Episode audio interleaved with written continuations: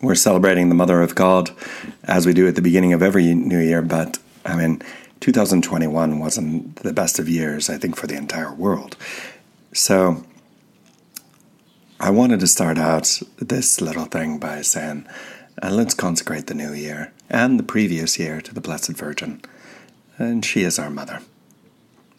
For me, what struck a chord this year is the fact that if she's my mother, then what does she show me about having to live of the grace to which I'm called?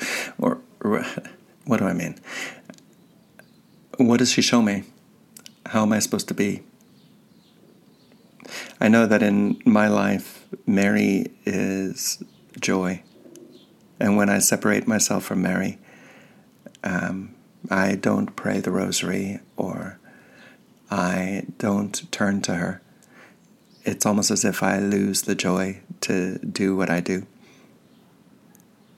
You know, Mary is this great, not just a symbol, she's our mother. And this great person who invites us to live of the gospel. I was thinking of a story about a man who came to the Lord simply because he said to his professor that he was struggling with his faith and struggling to believe that God existed. And the professor turned to him and said, "Why don't you live it? Live every day as if every person that you encounter is Christ, and to love them as if they are the Lord." You know, it's kind of like what Mother Teresa would say, is that when she opened up the door and there was a poor person, she encountered Christ. And why don't you put it into action? And he did. And he became a firm believer. And I think that's really true, because we can talk a lot about head stuff, but it's in living it that we really, really begin to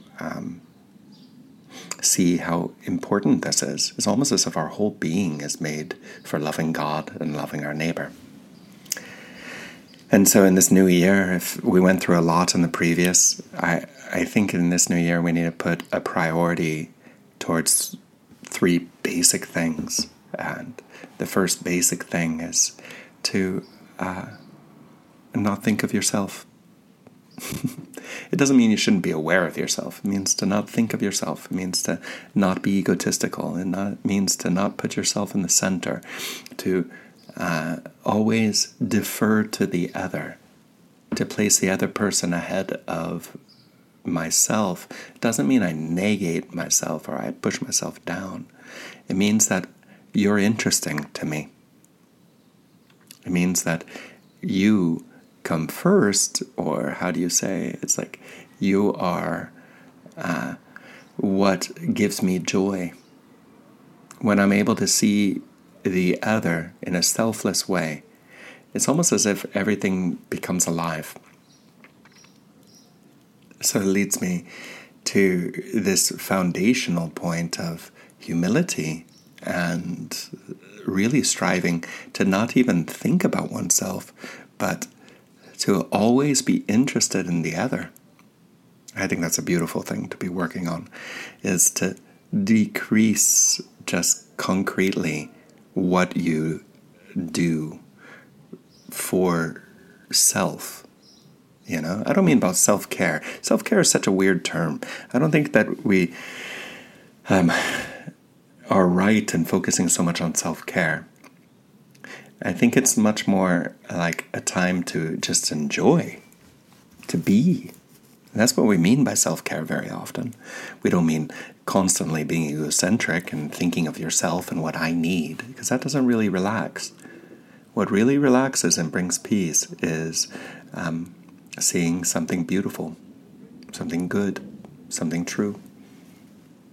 And so, practically speaking, it means in my life to have a mind and heart open to the other, and not focused on myself, my own wants and my own needs all the time.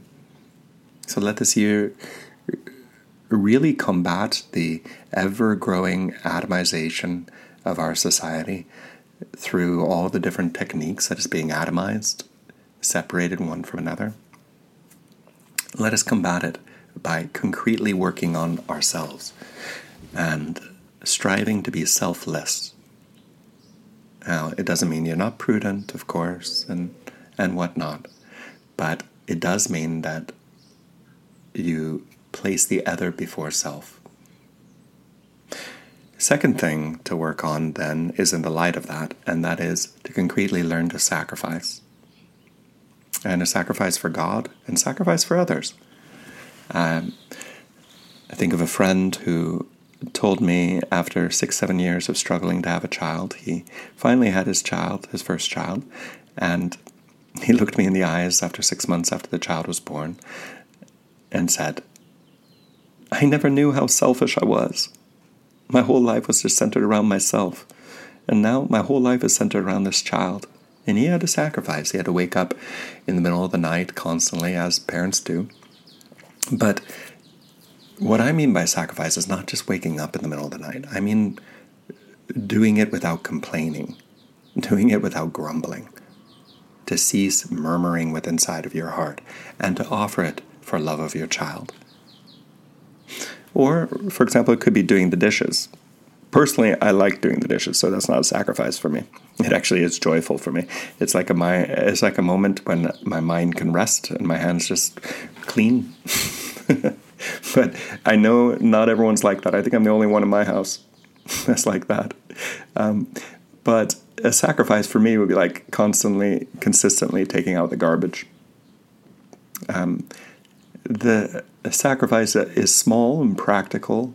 It's not the sacrifice of my whole life like Maximilian Kolbe, who did it with joy. I mean, that's absolutely true, and that's something we should be ready to do. But, I mean, that only happens once, and then we're dead. And so that's not our everyday thing. So second thing is, let's make this year a year of sacrifice, of offering up, so that love might be first. Third thing is to concretely, intentionally build community. I think the work of the devil right now is to separate us. Evil in this world is the fact that love is not loved. Evil in this world is that we are constantly being atomized, separated. People become concepts or parties or identities, and they're no longer Joe or Jane, who is my friend. And that is evil. And we have to fight that. And how do we fight that? Making friends, building community. We have to come out of our introverted tendencies, and we have to choose to bake a pie and go over to our neighbor. We have to invite friends over. We have to make this moment and this period in our lives a time where we're conscientiously, intentionally building community. I think those things would please Mary. I think they put a smile upon her face. I think loving God, loving my neighbor, placing them, God of course, ahead of self, but also my neighbor ahead of self, no longer being egocentric. So that's the first point. Concretely, practically, sacrificing without complaining, without murmuring. Third, to intentionally build community and friendship. We got to come out of our shell. And I think that'll put a smile upon Mary. I think that'll give us great joy this year. And this year would be a totally different year if we all come together, especially in our parish, to build community. I can't do that for you. I can try. I can do things. But really, it has to come from the ground up, too. It has to come from you. God bless. Merry Christmas. Happy New Year.